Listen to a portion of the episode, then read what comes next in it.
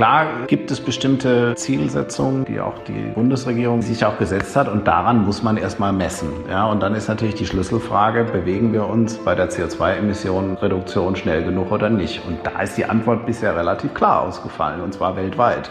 Nein. Herzlich willkommen bei Let's Talk Change. In unserer Podcast-Reihe diskutieren wir mit relevanten Entscheidungsträgern, inspirierenden Innovatoren und spannenden Visionären, welche Rolle Technologien, Geschäftsinnovationen, Politik und Medien für den Wandel der Wirtschaft und Gesellschaft in Richtung Nachhaltigkeit haben.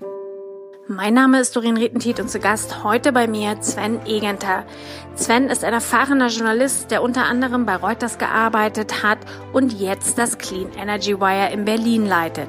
Was genau das Clean Energy Wire macht und wie die Welt vor allem auch auf Deutschland in Sachen Energietransformation schaut, all das erfahren Sie im neuen Podcast von Let's Talk Change.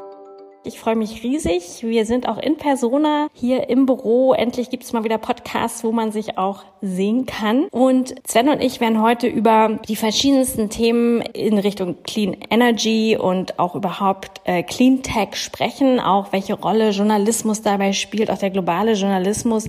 Aber als erstes würde ich Sven gerne mal fragen, was genau ist Clean Energy Wire und wie kommst du dazu? Und beziehungsweise stell dich auch einfach mal ganz kurz vor für alle, die dich nicht kennen und die deine Laufbahn nicht so begleitet haben, wie ich es vielleicht getan habe. Ja, Doreen, vielen Dank für die Einladung erstmal. Ich habe mich auch sehr gefreut, tatsächlich mal wieder aus dem Homeoffice entfliehen zu dürfen und durch die Sonne hierher zu radeln. Ja, ich bin, wie du gesagt hast, seit 20 Jahren Journalist, habe vorher Volkswirtschaft studiert und beide Dinge verbinden so meine ganz große Leidenschaft. Ich bin ein furchtbar neugieriger Mensch. Ich beobachte gerne die Welt, wie sie so läuft. Und das bringt Journalismus und auch die Wissen als Volkswirt wunderbar zusammen. Das habe ich lange für Reuters gemacht, war in der Welt unterwegs, habe in Frankfurt und Berlin hier für Reuters über Wirtschaft, Politik und generelle Wirtschaftsthemen geschrieben, war dann in der Schweiz während der Finanzkrise und zum Schluss in London und seit 2014 habe ich den Clean Energy Wire aufgebaut, wobei wir uns eigentlich entschlossen haben, den Artikel wegzulassen, weil die Engländer inzwischen sagen, ihr seid Clean Energy Wire, das braucht keinen Artikel. ist also inzwischen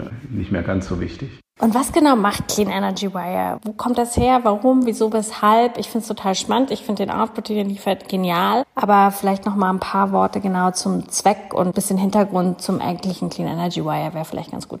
Ja, also ich sage immer, wir sind ganz kurz The Reporter's Guide to the Energy Transition. Das ist so ein bisschen unser Mandat, unser Auftrag, den wir mitbekommen haben von den beiden Stiftungen, die 2014 oder eigentlich schon 2013 die Frage sich gestellt haben, wie kann man eigentlich die wichtige Aufgabe, die Journalismus hat bei der Information von öffentlichen Debatten, wie kann man die sicherstellen bei einem so wichtigen Thema wie der deutschen Energiewende, aber dann generell auch von vornherein darüber hinaus gedacht, der globalen Energiewende. Und seit 2014 haben wir uns eben diese Aufgabe angenommen, dafür zu sorgen, dass Journalisten ihren Weg durch die vielen komplexen Themen, die die Energiewende ausmachen, finden. Wir unterstützen die auf die verschiedensten Arten und Weisen. Da kommen wir dann sicher noch dazu. Ich mache das mit einem Team inzwischen von zehn Leuten. Wir produzieren nicht nur den Clean Energy Wire, sondern auch die Webseite klimafakten.de, wo es dann mehr um Kommunikation von Klimaschutz, um die Kommunikation von Klimawandel und die Notwendigkeit von Klimaschutz geht. Und daraus hat sich aus der ursprünglichen Idee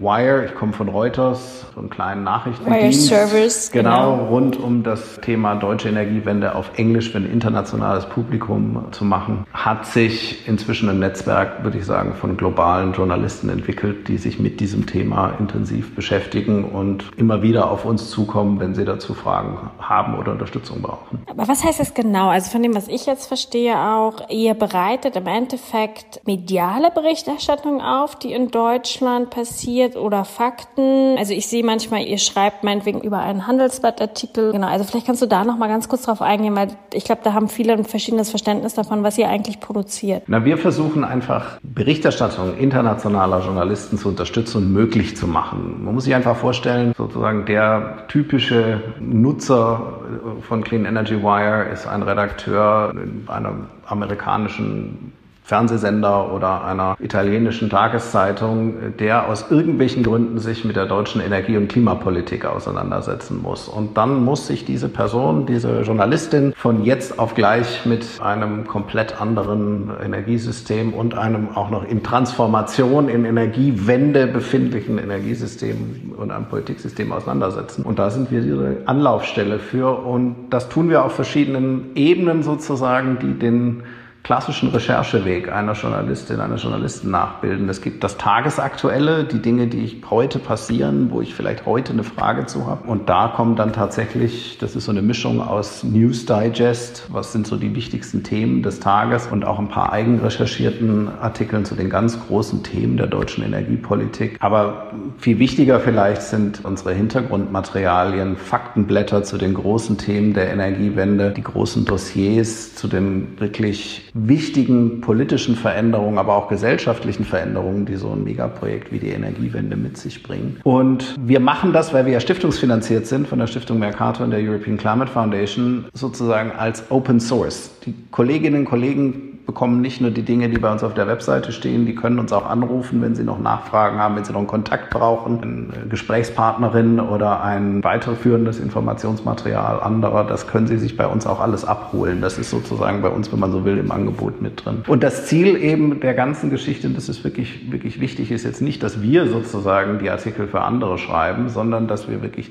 ermöglichen, dass dort im Ausland oder von Kollegen, die für das Ausland schreiben, faktenreiche und korrekte Berichterstattung zu den Themen der Energiewende stattfinden. Nun ist ja Energiewende als solches, hat sich ja schon leicht verinternationalisiert. Ja, das Wort Energiewende wird auch im Englischen und sonst wo benutzt. Aber wie wird denn die deutsche Energiewende gesehen weltweit? Also ist das wirklich positiv besetzt? Hat man immer noch das Gefühl, ja, da kommen geniale Clean Technologies aus Deutschland, wie auch immer. Deutschland ist ein Vorreiterland, weil in Deutschland selber gibt es ja viele kritische Stimmen, was jetzt auch die Energiewende beziehungsweise auch saubere Technologien angeht. Ich meine, ja, Solar Agrarbranche, Windbranche, da ist es ja nicht immer alles nur super gelaufen. Wie ist so euer Eindruck? Guckt man da schon noch auf Deutschland oder auch die Journalisten? Wow, ihr habt toll was geschaffen hier und ich wünschte mir, in unserem Land wäre das so. Oder wie ist so die Resonanz? Ich finde, das ist ein ganz spannendes Thema, weil sich da in den sechs Jahren, die wir das jetzt machen, doch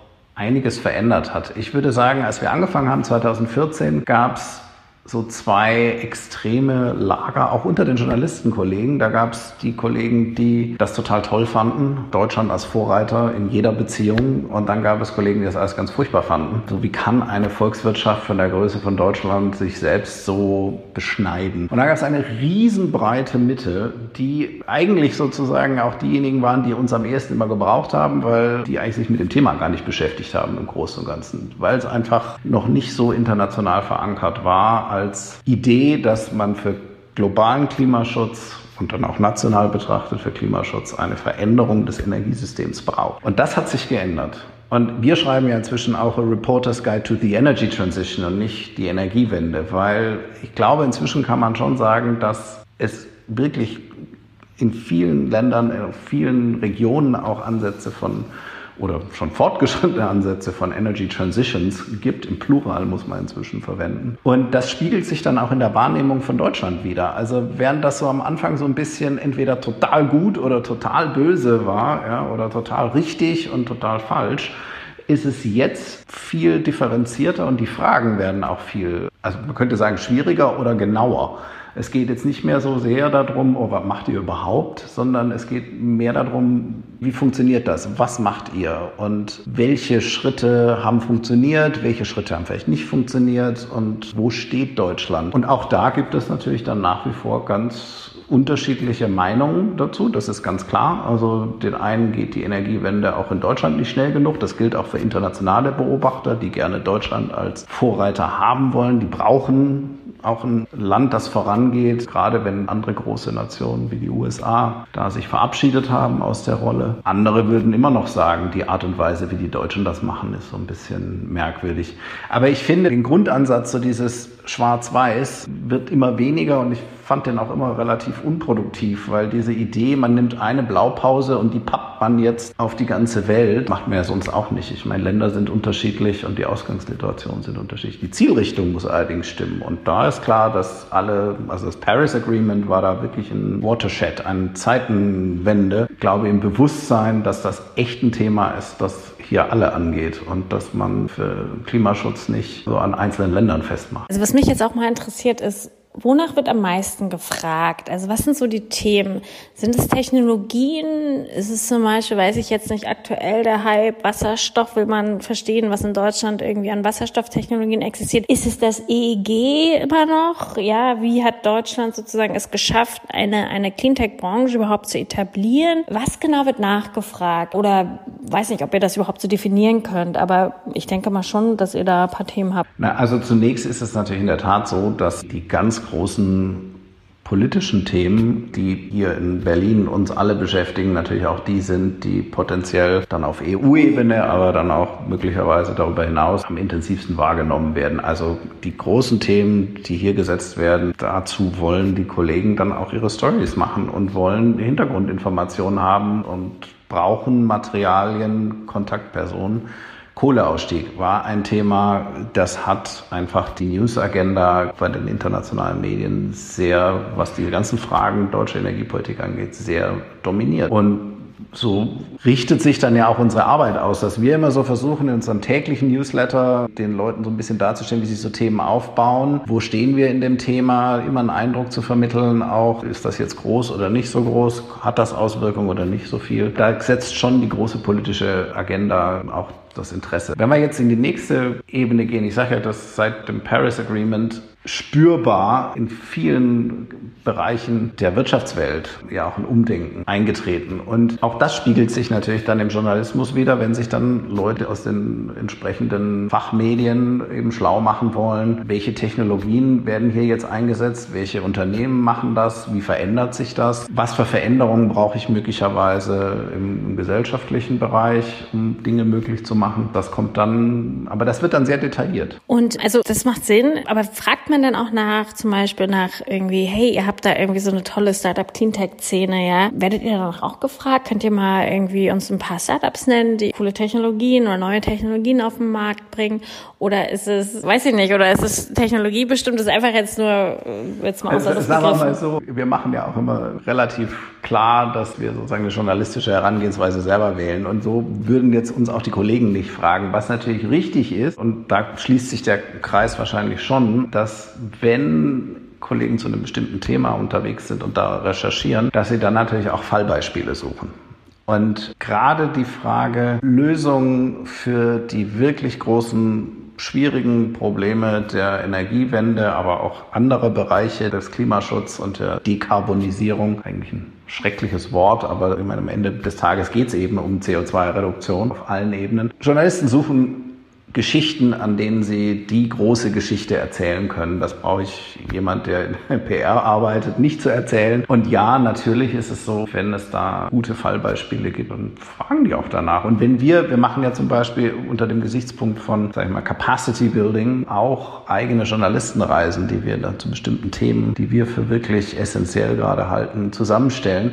Wir versuchen immer Unternehmen mit dabei zu haben, ob jetzt Startup oder nicht, KMU oder groß oder klein. Die müssen müssen sozusagen mit im Zentrum dieser Veränderung, dieser Energy Transition stehen, auf die eine oder andere Art und Weise. Und also ihr setzt ja die Themen. Ihr habt einen täglichen Newsletter, ihr arbeitet Fakten auf und so weiter. Das heißt, ihr habt ja schon einen gewissen Einfluss drauf, was im Endeffekt auch im Ausland über Deutschland in Sachen Energietransition, nenne ich es jetzt mal, nicht mehr Energiewende, ja, berichtet wird und auch in welchem Licht im Zweifelsfall. Wie viel Freiheit habt ihr da? Auch in eurer journalistischen Arbeit? Und wie entscheidet ihr, welche Themen da jetzt gesetzt werden oder wichtig sein könnten? Das ist eine sehr gute Frage. Ich sage immer so, wir haben uns wirklich ein relativ klares journalistisches Gerüst gegeben, das ich auch so ein bisschen aus Reuters Zeiten mitgebracht habe. Die Grundlagen unserer Arbeit und wie wir auch sozusagen mit den Kollegen dann äh, zusammenarbeiten, sind ganz klar nach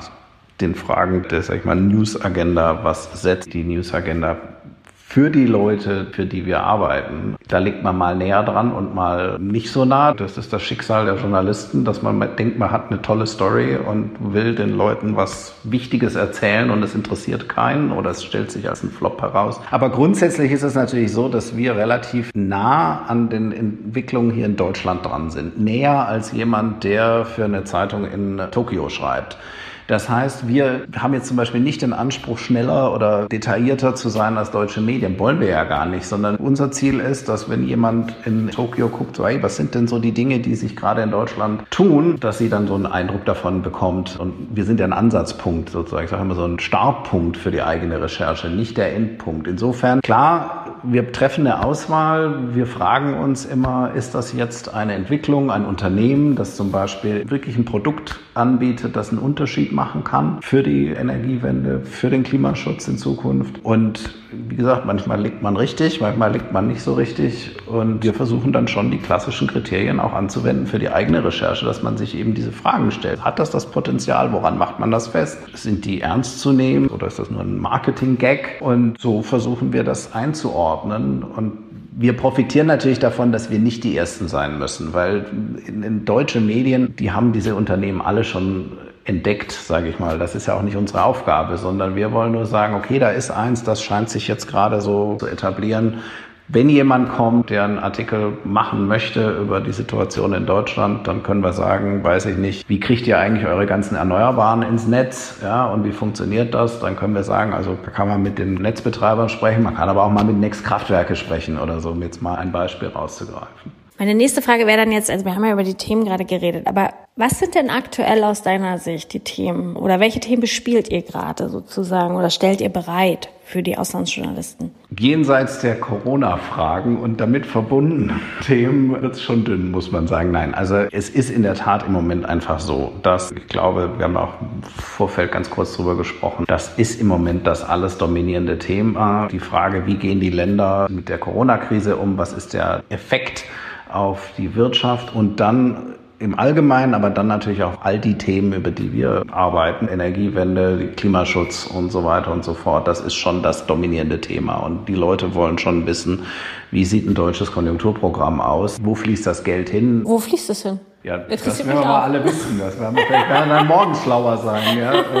Da wird ja noch ein bisschen verhandelt. Aber das sind schon auch die Fragen. Also was ich jetzt zum Beispiel gesehen habe, wir haben ziemlich früh entschieden, eigentlich direkt nachdem wir alle ins Homeoffice verschwinden mussten, dieses Thema Green Recovery, Green Stimulus, das wird ein ganz großes für die Energie- und Klimaschutzbranche ganz wichtiges Thema. Wir haben dann auch schon angefangen, Faktenblätter zum Beispiel vorzubereiten Erstmal aus unserer deutschen Sicht mit den Vorschlägen, die hier so kamen, aber wir haben, das fand ich ganz interessant, wir kriegen inzwischen für ein Faktenblatt, wo wir noch überlegt haben, ob wir es überhaupt machen sollen, mit den Ideen, wie man sozusagen eine Green Recovery anschieben kann, kriegen wir inzwischen heute auf Twitter Lob von einer Kollegin aus Indonesien, weil sie sagt, da sind ja auch Ideen drin, da können wir ja auch mal gucken, was da vielleicht für uns ganz interessant sein könnte. Das sind sozusagen die tagespolitisch gesetzten Themen. Wenn ich jetzt sozusagen versuche, ein bisschen den Trend darunter mir anzugucken, weiß ich jetzt nicht, ob ich da die großen Überraschungen parat habe, aber ich meine, die Frage, was Wasserstoff für eine Rolle spielen wird in der deutschen Energiepolitik, aber natürlich in der europäischen darüber hinaus und dann im globalen Konzert, wird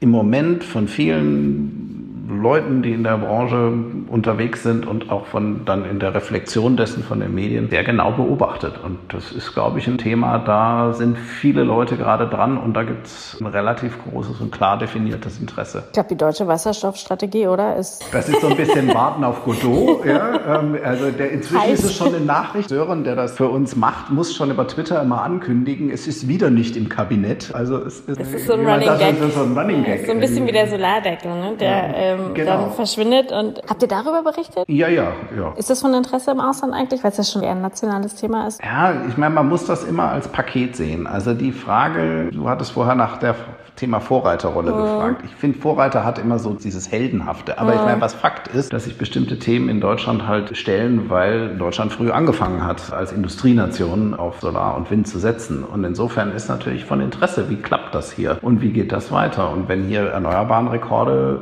purzeln bei der Elektrizitätsproduktion, dann wird das sehr wohl wahrgenommen. Und eine, weil du nach Themen fragtest, was mir zum Beispiel aufgefallen ist, wir haben in letzter Zeit vor allem, fairerweise muss ich sagen, vor allem vor der Ausbruch der Corona Corona-Krise zunehmend auch Fragen gekriegt, so nach der Kombination Speicher, Erneuerbare. Wie sieht das auch? Wir kriegen dann immer so, bin ich immer so ein bisschen vorsichtig, weil das ist jetzt nicht unser Job, aber wir kriegen dann auch immer Anfragen von Leuten, die über Markteintritt nachdenken. Ja, ja wie sieht denn der Markt für Speicher, private? Oder, also, privat, äh, also du meinst Home-Speicher genau, im Endeffekt, ja, genau. Ja, wie sieht das denn in Deutschland aus? Wie, wie funktioniert das denn? Und so, wo ich immer denke, so ja, da müsst ihr euch jetzt bitte dann doch an DWR Eco wenden. Ja, und das, was ich meine.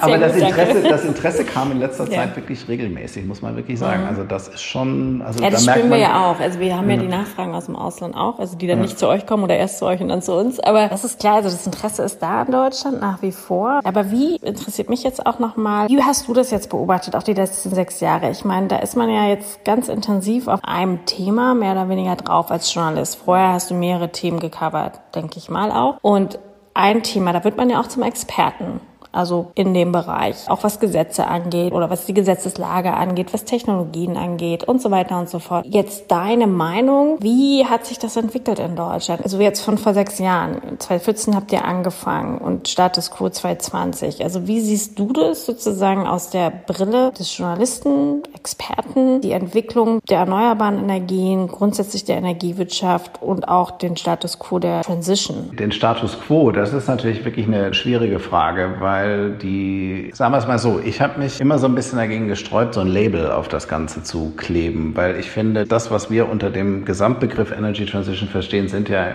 genau genommen viele, viele, viele Einzelentwicklungen, die natürlich insgesamt dann diese generelle Veränderung der Energieproduktion und generell eben ja, des Wirtschaftens eigentlich ausmachen, wenn es um CO2-Emissionen geht. Und das muss man einzeln sich anschauen. Ich finde, klar gibt es bestimmte Zielsetzungen, die auch die Bundesregierung nicht einfach so aus der, wo sie sie hernimmt, das kann man dann immer wieder streiten, aber die sie sich auch gesetzt hat und daran muss man erstmal messen. Ja, und dann ist natürlich die Schlüsselfrage, bewegen wir uns bei der CO2-Emissionenreduktion schnell genug oder nicht? Und da ist die Antwort bisher relativ klar ausgefallen und zwar weltweit. Nein, Punkt. Das ist nichts, was deutschlandspezifisch ist. Das ist ein weltweites Phänomen. Da gibt es ein paar positive Ausreißer, sage ich mal. Aber so, und daran muss man das dann messen. Und dann muss ich mir als Regierung oder als Gesellschaft die Frage stellen, wie wollen wir das schaffen? An welchen Stellen, Stellschrauben wollen wir ansetzen? Da ist der Energiesektor wahrscheinlich sogar gar nicht mal so falsch, wenn Sie sagen, wir haben doch schon ganz schön viel gemacht. Ja. Wenn ich mir dann andere Bereiche angucke, Transport, Mobilität, da gibt es noch einiges zu machen, denn das Thema Heizen oder wie wir in Berlin diesen Sommer merken werden, wieder kühlen, da ist bisher auch noch nicht so wahnsinnig viel passiert. Also da gibt es noch genug Wärme, Spielraum. Wärmewende. Es gibt immer Spielraum nach oben, schneller und ambitionierter zu werden. So möchte ich sagen. Also ich sage immer so, wir machen und wir unterstützen Journalismus, der wirklich faktenorientiert wird. Und manche würden uns fast schon ein bisschen, Anführungszeichen, langweilig finden, weil wir so emotionslos sind. Aber eins ist klar, der Kompass, den wir benutzen, der Kompass, den wir sozusagen anlegen an auch die Frage, ist das jetzt wichtig oder geht das in die richtige Richtung, ist die Frage, schaffen wir damit schnell genug die CO2-Reduktion, die wir brauchen, die Emissionsreduktion. Und wir haben ja noch gar nicht über die Themen gesprochen, die darüber hinausgehen, wie Carbon Capture and Storage, Kreislaufwirtschaft genau, und ähnliches. Das ja. also, also Aber das ist so, der, deswegen finde ich es immer schwierig zu sagen, lange Antwort auf eine knappe Frage, wo stehen wir? Wenn man sich die CO2-Reduktion anguckt und das Tempo, muss man sagen, das ist noch nicht zügig genug. Woran es jetzt an jeder einzelnen Stelle liegt, ich finde, da muss man dann wirklich ins Detail. Woher habt ihr denn die meisten Anfragen? Also woher kommen sozusagen die meisten Interessen oder die meisten Journalisten, die bei euch nach Details, nach Informationen, nach ja, keine Ahnung, grundsätzlich Input-Fragen? Das hängt natürlich ein bisschen vom Thema ab. Es ist klar, dass dadurch, dass wir auf Englisch publizieren, haben wir eine sehr starke Nutzerschaft im angelsächsischen Raum. Also ich sag mal so, die meisten Anfragen kommen vermutlich aus USA, Kanada, Großbritannien, Australien. Aber es hängt immer, wie gesagt, immer ein bisschen vom Thema ab. Was mir immer ein bisschen auffällt, aber wie gesagt, das kann echt an der Sprachbarriere liegen, dass wir vergleichsweise wenig Anfragen aus Lateinamerika bekommen. Ja, es gibt auch Länder, wo man merkt, da bewegt sich gerade sehr viel. Also Ostasien, Taiwan, Korea, Japan, da ist ein regelmäßiges Interesse, also auch industrialisierte Länder, die ähnliche Fragestellungen jetzt haben. Da kommt wirklich sehr viel rund um das Kohlethema, auch um dieses Thema Just Transition, interessanterweise aus Indien. Also das europäische ja. Thema, es ist einfach ganz mhm. klar, Deutschland ist ein wichtiger Bestandteil der Europäischen Union und einer der Treiber oder Bremser. Und bei den Themen, je nachdem, da wird es dann richtig interessant. Nord Stream 2 ist einer der Dauerbrenner die ganze Frage, wie Deutschland mit Erdgas umgeht und mit den Lieferanten von Erdgas. Jetzt haben wir was zu LNG ein großes Paket gemacht, weil einer aus unserem Team, der Julian war, für eine Recherchereise in den USA zu dem Thema, welche Rolle LNG im ganzen Gesamtkonzert der Energiepolitik spielen kann. Grünes, violettes, blaues? Ja, da geht's schon los. Sorry, das musste Die jetzt sein. Farbenlehre, ja, ja, genau darum ging es. Wie Aber ist denn euer ein Fazit da? Das interessiert mich jetzt Bitte? einfach mal. Wie ist denn da euer Resultat aus der Recherchereise oder aus dem Bericht? Ich habe ihn nicht gelesen, deswegen weiß ich es nicht. Aber also kann ich- eigentlich kann steht ja ich nur grün, oder? Also es ging ja ganz spezifisch um die Frage, es war eine Einladung des American Councils on Germany, das war ein Stipendium, das er da bekommen hat. Da ging es schon um die Frage, welche Rolle spielt jetzt ganz spezifisch die Art und Weise, wie Fracking-Gas in den USA gewonnen wird, dann in LNG umgewandelt wird und dann äh, Erstmal per se nichts Schönes. Dementsprechend ist auch das Urteil ausgefallen, ja. Also was heißt Urteil? Ich meine, wenn man sich dann den Stand anguckt, auf dem wir jetzt sind, ist die Klimabilanz, also müsste nicht, was das besser machen würde. Kriegt ihr denn, weil wir jetzt schon da bei dem Thema auch sind, das finde ich ja ganz spannend, immer auch Pressereisen, natürlich haben die auch einen gewissen Hintergrund. Kriegt ihr dann öfter mal Anfragen oder Einladungen auch, wo, ja, von, sag ich jetzt mal, eher fossilen Playern im Markt, die sagen, hey, so schlimm ist es doch gar nicht oder guckt euch doch mal die Technologie genau an oder werdet ihr beeinflusst stark? Also wir haben natürlich einen riesen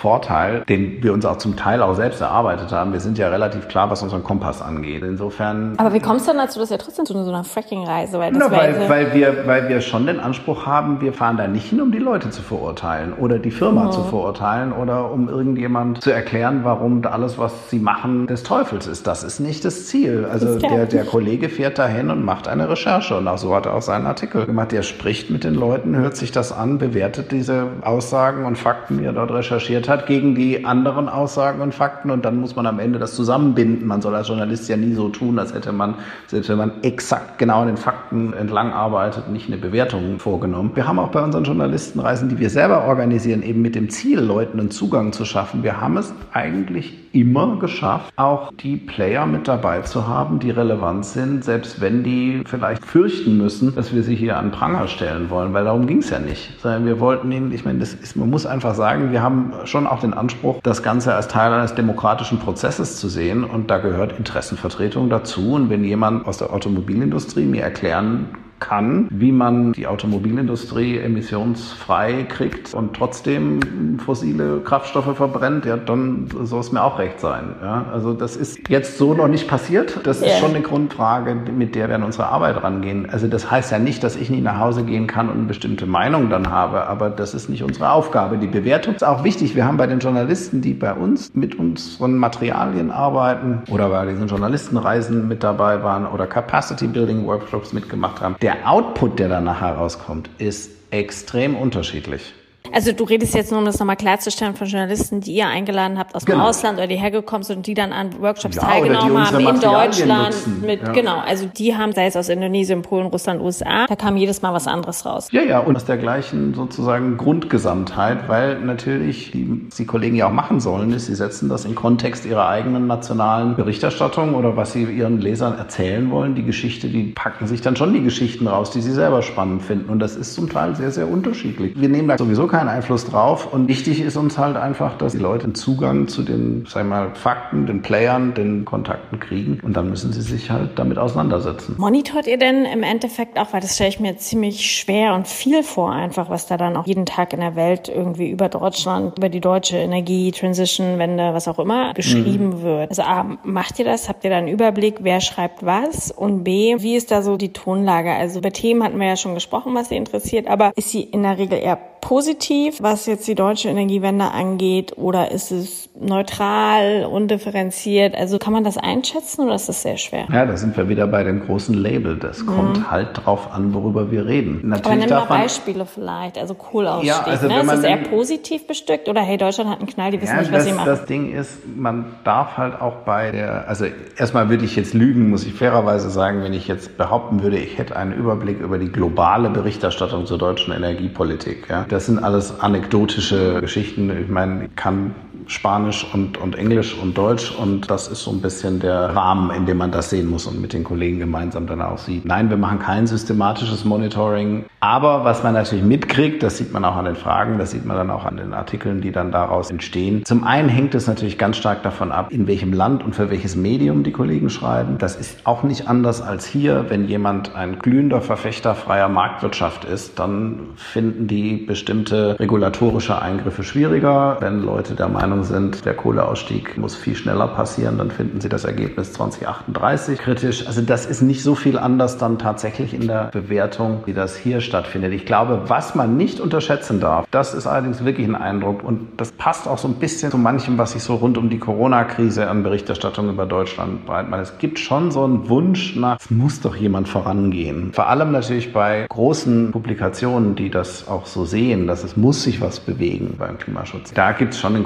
großen Wunsch danach, dass, also nach dem Motto, die USA fällt aus, Großbritannien ist mit sich selber beschäftigt, die G20 als Institution funktionieren da nicht, China kann keiner einschätzen, so, also wer macht's denn dann so ungefähr? Und das kriegen wir schon auch relativ regelmäßig dann gespiegelt an der Stelle. dass die Erwartungshaltung ist schon da. Und auch gerade in, in der EU, also sehr genau hingeguckt, ob Deutschland jetzt wieder bremst. Und da wird's dann relativ schnell relativ eindeutig in der Bewertungslage, muss ich sagen. Und das ist dann auch schon wieder fast egal, wie, sage ich mal, die ideologische Grundeinstellung der Publikation ist. Also das wird dann schon sehr genau registriert, wenn man das Gefühl hat, irgendwie Deutschland äh, steht da wieder an der Stelle auf der Bremse, wo eigentlich alle anderen jetzt sich Genau, also das ist ja so ein bisschen der Tenor aktuell ne, in der europäischen Energiepolitik, dass Deutschland gerade ein bisschen bremst oder täusche ich mich da? Da muss ich sagen, bin ich jetzt in der Brüssel-Debatte genau. nicht genau genug drin, aber ich meine, natürlich hat man sehr genau registriert, was die Bundeskanzlerin in, wann war das? War das für den Petersberger, äh, Dialog, Dialog so, ne? gesagt hat. Das ist gut, das muss man dann auch natürlich unterlegen, dann mit entsprechenden Aktivitäten und Handlungen. Und jetzt rund um diese ganze Diskussion Green Deal,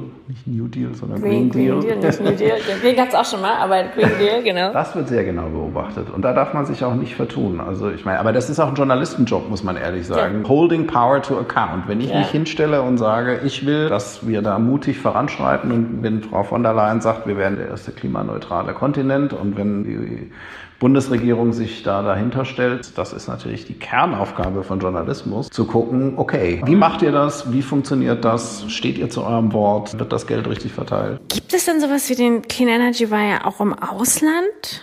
Habe ich mich auch die ganze Zeit. Also gibt es irgendwas Adäquates in Frankreich, in den USA? Ich weiß es einfach nicht. Na, sowas wie uns gibt es natürlich nicht. Nein, das stimmt nicht ganz. Also es gibt eine Reihe von, sage ich mal, Projekten, Publikationen, die so genau an dieser Schnittstelle auch unterwegs sind. Was glaube ich schon und wo ich bisher nichts gefunden habe, das sozusagen genau diese Kombination trifft, ist, dass wir natürlich auch wirklich diesen Wunsch haben, das Ganze als internationales, gemeinschaftliches Projekt zu sehen. Also Collaborative Journalism. Wir versuchen das auch immer zu motivieren, dass das und unabhängig äh, staatlich unabhängig, das sowieso und auch von Einzelinteressen unabhängig mit dem Ziel Kompass Klimaschutz vorne dran, aber alles andere eben dankenswerterweise, aber halt auch mit der klaren Aussage, das ist kein nationales Projekt, das ist Teil, das ist ein nationales Element einer globalen Anstrengung, die Paris Agreement umzusetzen. Und da finde ich, würde ich mich mal freuen, wenn es da noch mehr gäbe, die so ähnlich ticken, die auch nicht sagen, wir schreiben jetzt oder unterstützen jetzt nur eine Berichterstattung in den USA. Da gibt es ganz tolle Pulitzer-Preis gewürdigte alternative Medienprojekte. Aber sozusagen diesen Ansatz zu sagen, man macht das als globales. Wir versuchen ja auch wirklich die deutsche Energiewende als Fallbeispiel zu nehmen, eben nicht diese Blaupause. Das kann es einfach nicht sein. Das funktioniert auch nicht. Und es ist so ein bisschen, da schließt sich vielleicht so ein bisschen der Kreis meiner Selbstvorstellung.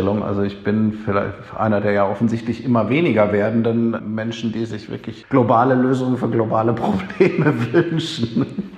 Wie hast du denn jetzt die Berichterstattung während der Corona-Krise auch in Sachen Klimaschutz gesehen? Also ich persönlich muss sagen, ich bin eigentlich positiv überrascht, wie sehr doch auch darauf oder wie oft auch das Thema Klimaschutz vorkam in den Medien. Aber wie gesagt, vielleicht sehe ich das aus einer gewissen Blase heraus. Da bin ich mir selber auch immer nicht so sicher. Aber wie hast du das beobachtet? Weil ich fand, man hätte ja auch ganz leicht Klimaschutz, wenn es jetzt auch um Wirtschaftskonjunktur geht und überhaupt Wirtschaft crasht, was ja am Anfang sehr stark auch war und ganz klar und auch berechtigt. Weil ich fand, Klimaschutz war relativ schnell doch wieder auf der Agenda. Und ich persönlich bin sehr positiv davon überrascht. Ich weiß nicht, wie du das siehst. Ja und nein. Also ich tue mir immer sehr schwer, sozusagen Dinge nur schwarz-weiß zu sehen. Also was stimmt, und ich glaube, das passt auch zu dem, was ich vorher gesagt habe, zu den Veränderungen der letzten Jahre. Das Thema ist inzwischen für viele Unternehmen, für viele Wirtschaftszweige ein, ja, angekommen als ein wirklich wichtiges Zukunftsthema. Und das ist das eine und das Gleiche gilt dann spiegelbildlich dazu auch natürlich für andere Teile der Gesellschaft und auch für die Medienwelt. Das hatte ich ja gesagt. Also die Art der Berichterstattung, wie über die deutsche Energiewende im Ausland zum Teil berichtet wird und was sich generell so tut, da hat sich sehr viel bewegt. Und das ist ein Zeichen dafür, dass, glaube ich, schon an vielen wichtigen Schaltstellen und Bewusstsein gewachsen ist, dass das eines der ganz, ganz großen Zukunftsthemen ist. Das ist die Finanzindustrie, das sind große Unternehmen, das ist die ganze Digitalisierungsbranche, das ist aber auch dann dementsprechend in den Medien. Ich meine, man muss sich nur mal angucken, was für journalistische Projekte es inzwischen auch gibt. Tagesspiegel, Background, äh, Energie und Klima. Bloomberg Green, der New Statesman macht ein Klimanewsletter, die New York Times hat ein Klima. Ja, Reuters, meine alte. Gleichzeitig, stopp, gleichzeitig hat The Guardian sein Sustainable Business aufgegeben. Ja. Und es gab doch auch mal, wie heißt es, Huffington Post Green? Gibt's ja. auch ich nicht mehr. Ja auch und nicht Vivo Green gibt's auch nicht mehr, wenn wir beim Thema sind. Warum nicht eigentlich? Das ist eine gute Frage, weiß ich nicht. Also da muss ich jetzt ganz ehrlich sagen, da muss man sich natürlich auch mal die Businessmodelle angucken. Mir ging es jetzt mehr darum zu zeigen, dass das Thema gerade für viele wirklich essentiell essentiell als Zukunftsthema ist. Ob das so bleibt, das werden wir sehen. Da wird auch viel davon abhängen, wie natürlich sozusagen die das Dynamik aus dieser Krise jetzt genutzt wird. Wichtig ist, was du angesprochen hast, ich meine, beim Journalismus hatte ja auch vorher gesagt, da verändert sich gerade auch wahnsinnig viel unabhängig davon, über welches Thema wir reden. Insofern würde ich jetzt keinem dieser Projekte Garantie ausstellen, dass, weil sie jetzt dieses Zukunftsthema sich widmen, dass das deswegen. Äh, ich glaube einfach, dass das Momentum jetzt größer ist, um ehrlich zu sein. Also Aber das spiegelt ja auch was wieder. Mhm. Also das spiegelt ja erstmal auch, also ich meine, wenn ich als Medienhaus mich entscheide, auf dieses Thema zu setzen, dann muss ich ja schon das mit der Vermutung tun, und das tun die ja auch alle, dass sozusagen das auch an anderen Stellen die entsprechende Nachfrage hat. Und, und das ist der positive Teil, weil du gesagt hast, wie ist ist da jetzt die Dynamik? Es wird weiterhin über das Klimathema berichtet, was ich allerdings auch interessant finde, und da kommen wir vielleicht an den Punkt, wo es jetzt auch langsam interessanter wird. Wie macht man das dann? Und wer auf der sozusagen gesellschaftlichen Ebene, im Alltag, bei den einzelnen Businessmodellen von existierenden Unternehmen und so weiter und so fort, das wird ja alles Fragen aufwerfen oder wirft Fragen auf. Und da wäre ich mir jetzt nicht so sicher, ob das alles sozusagen jetzt so nahtlos aufgenommen wird, was da vielleicht auch von den Fridays for Futures wirklich mit sehr viel Engagement und tollem Einsatz losgetreten wurde worden ist. Also wir merken ganz eindeutig, wir können fast den Tag der Lockdowns auf unseren Webseiten äh, den Nutzerzahlen markieren, wo sozusagen der Kollaps der Google-Anfragen zum Thema Klimaschutz auf Deutsch kommt. Das sieht man natürlich. Und zwar nicht Interessanterweise Clean Energy war ja nicht, aber die Dynamik, die durch die Fridays for Future ausgelöst worden ist, die ist jetzt erstmal raus. Was das heißt, das werden wir dann alle nochmal uns genau anschauen müssen. Das wird auch interessant sein. Habe da vielleicht die besseren Drähte. Wir sind da auch gespannt, wie man so eine Dynamik wieder aufbaut.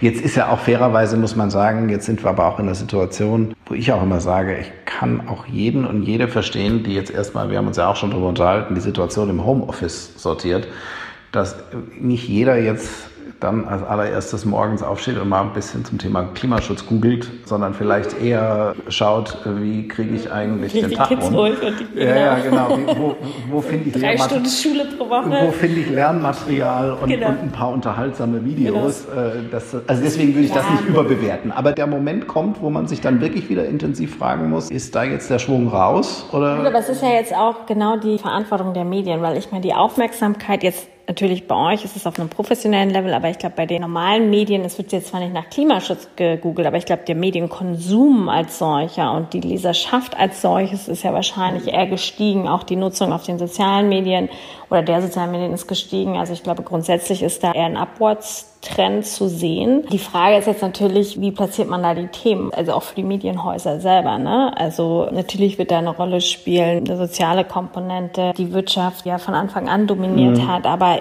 genau da ist ja jetzt dieser Schnittpunkt, wie richte ich die Wirtschaft aus? Also?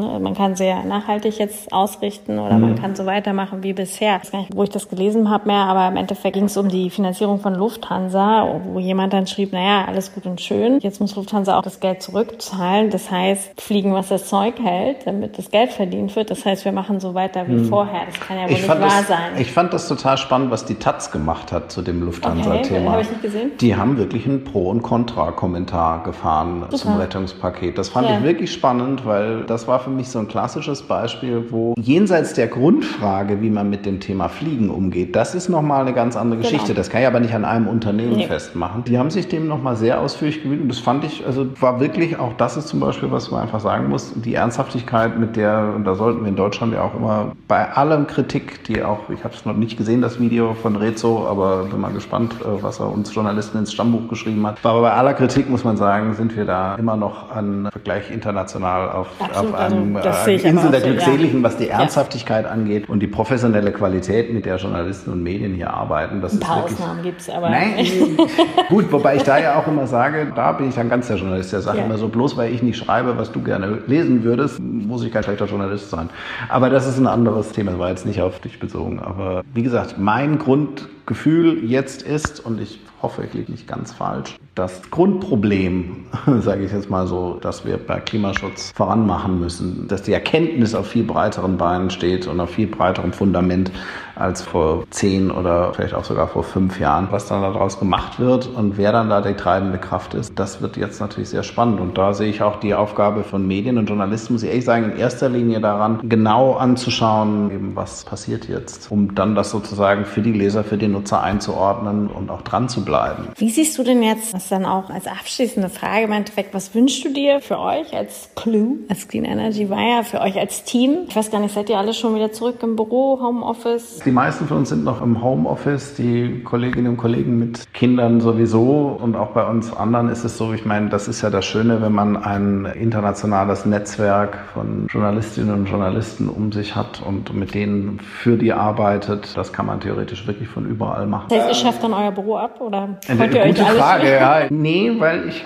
glaube, und auch das haben wir über die Jahre gemerkt, also finde ich eine interessante Grundfrage, aber es hat irgendjemand mal gesagt, Journalismus ist ja auch nichts anderes als das, was man auf dem Flur gehört hat, so ungefähr. Das stimmt jetzt nicht ganz, aber ich finde schon, dieser persönliche Kontakt ist ein ganz entscheidendes Element, um auch Vertrauen zu schaffen und mit Leuten zusammenzuarbeiten. Kurzer Austausch, kurze Wege sind auch da ganz essentiell.